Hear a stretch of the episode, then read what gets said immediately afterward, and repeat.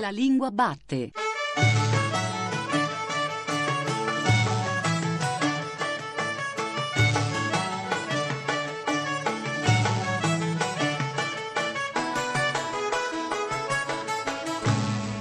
La trasmissione non sarà un granché, però è piena di presentimenti. Olio, Sì? sai che differenza passa tra un sole mio e un deficiente?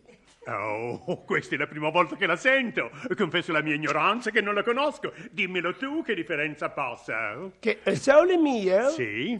sta in fronte a te, Oh, molto bene. E il deficiente? sta in fronte a me.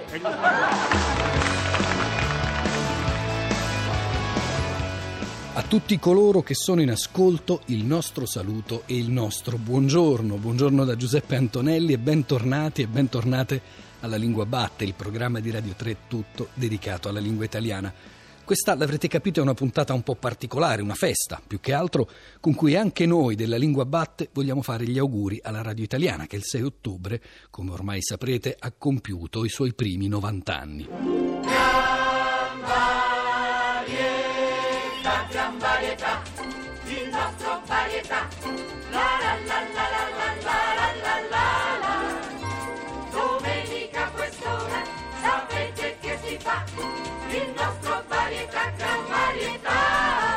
Per parlare di lingua della radio, di italiano alla radio e per la radio, abbiamo oggi davvero graditissimi ospiti alla Lingua Batte, due personaggi che hanno fatto come autori e come conduttori la storia della lingua italiana alla radio e la storia della radio italiana. Enrico Vaime, buongiorno Vaime, Buongiorno, buongiorno a voi. e Bruno Gambarotta, buongiorno anche a lei Gambarotta. Buongiorno, buongiorno a voi e Enrico. Vaime, più o meno nello stesso orario in cui adesso va in onda la Lingua Batte, dunque la domenica mattina, sul secondo programma andava in onda ben 6.000 puntate, dal 3 luglio 66 all'8 luglio 79, la trasmissione Gran Varietà di cui lei è stato almeno per un periodo Per un autore. periodo, sì. Sì, che ricordi ha di quella trasmissione? Quale italiano andava in onda la domenica mattina alla radio? Era un italiano basico, abbastanza semplice, mm, non c'era una ricerca formale, si cercava di far ridere prima possibile, più in fretta possibile. Quindi diciamo che dal punto di vista formale era tutto considerato, se volete, rozza, però funzionale.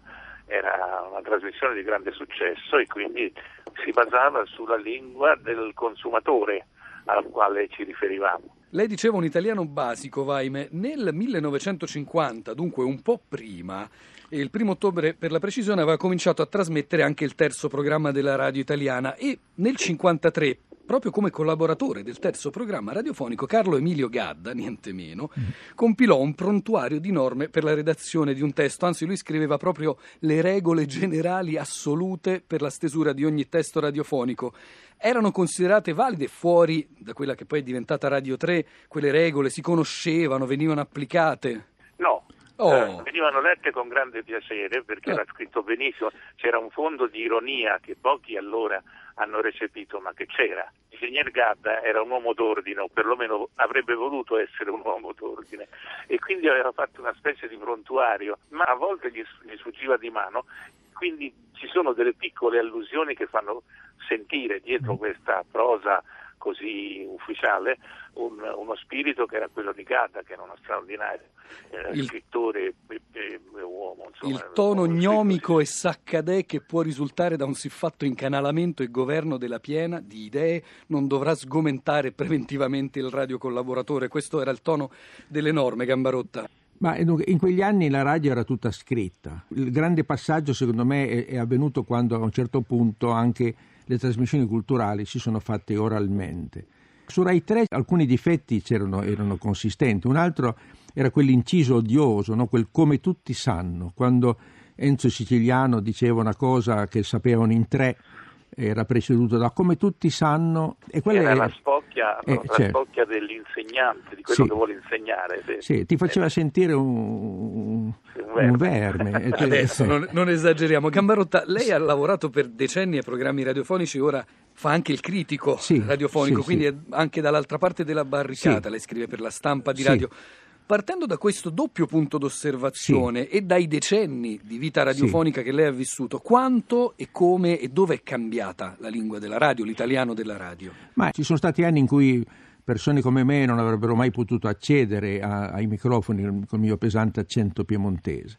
Si sono rotte le- diche anche in direzioni che a me non piacciono molto, della complicità, dell'ammicco, del parlare tra virgolette. Per intenderci, parlare tra virgolette si può fare in televisione perché ci fa anche eh, l'espressione facciale, il gesto, fa capire allo spettatore che io sto scherzando, ma in radio no. Ecco, questa è la cosa che a me dà più fastidio. Poi dà più molto fastidio il- gli avverbi. Ecco, chi dice assolutamente dovrebbe essere condannato all'esilio, non solo dalla radio, ma to- dall'Italia proprio. Al proposito di date epocali, nel 1969, siamo adesso su Radio 1, con chiamate Roma 3131 cominciano ad arrivare le telefonate degli ascoltatori Sì. in diretta, o almeno così sembrava. Ed entra il parlato reale per la prima volta nelle trasmissioni radiofoniche, altro che accenti, no? Era proprio Sì. quel parlato anche incerto, quell'italiano insicuro della gente che era fuori della radio. Ecco quanto Gambarotta questo Sì. ha contato poi sull'evoluzione futura. Oggi è, è Eh sì. tanto questo parlato. Sì, sì, è è tantissimo, al punto che adesso le, molte trasmissioni sono praticamente fatte dagli ascoltatori. Ci sono dei programmi che, che durano un quarto d'ora, ne sp- spendono dieci minuti a dire tutti i canali con cui il pubblico può mettersi in contatto, no? l'indirizzo sms, l'hashtag, il tua sorella, tutte quelle robe lì.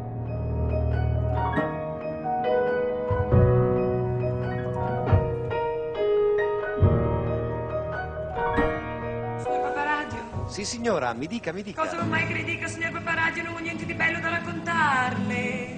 Sono qui disperata in un mare di dolori, non so più da che parte girarmi. Mi chiamo Giovanna, sono una giovane sposa di vent'anni con un figlio, povera creatura, e lavoro tutto il giorno. Mio marito faceva il muratore, sto licenziato e sta sempre all'osteria e mi tradisce sto porco quando viene a casa mi dà un sacco di botte. Signora?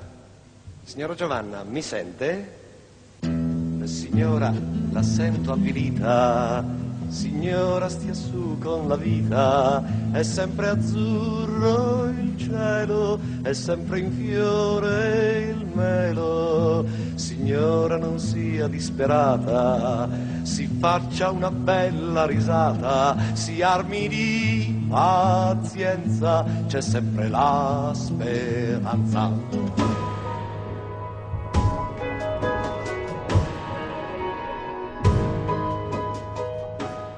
Vaime, ancora per tutti gli anni 60, forse fino all'inizio degli anni 70, è rimasto di fatto in vigore il famigerato codice di autodisciplina per la radio e la televisione, detto anche codice Guala, quello che emanato nel 54 Sì.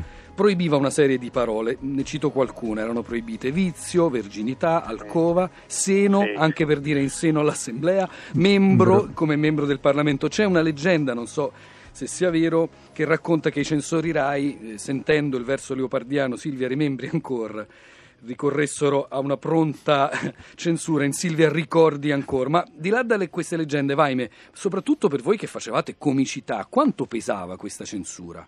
Molto relativamente, devo essere sincero e onesto. Era più che altro divertente raccontare questa pseudocensura che veniva operata.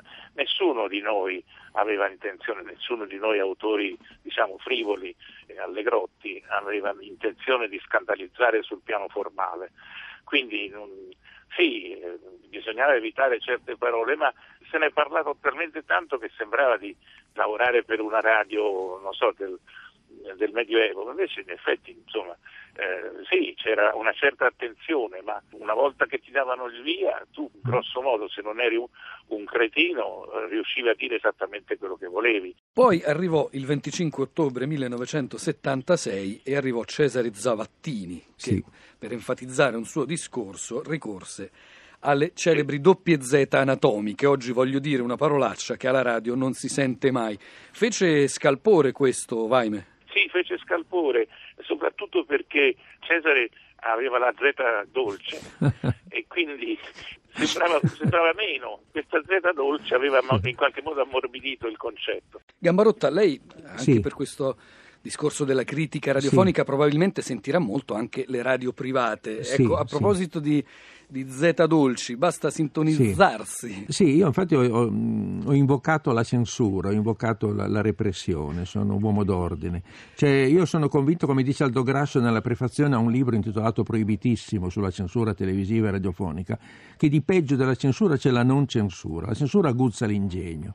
E comunque gli argini bisogna metterli, secondo me. Scrive in un uh, Sì. libro uscito lo scorso anno Claudio Giunta, che è un professore Sì. universitario di letteratura italiana, ma anche un osservatore intelligente di fenomeni pop. Mm. Scrive così: L'italiano di Linus è sorprendentemente buono, flessibile e spigliato, Mm. e infinitamente migliore di quella lingua assurda, quella miscela fecale di cliché e retorica che usano i giornalisti e i parlamentari a porta a porta. Lei è d'accordo, Gambarotta? E, Mm. Sì. e in che cosa questa lingua delle radio private è poi così diversa da quella che cerchiamo di usare noi qui a Radio Rai? Ma è una lingua che non chiude, non chiudono le frasi, non chiudono le parole, è una lingua ammiccante che cerca complicità all'interno di, un- di certe tribù e quindi chi non è all'interno di quella tribù si sente tagliato fuori, non capisce, non- non- è, come dire, una- è un gergo, una lingua, mentre la lingua radiofonica dovrebbe essere aperta a tutti, dovrebbe essere limpida. Poi soprattutto è quella invece dei politici, non è, un- è- una lingua mh,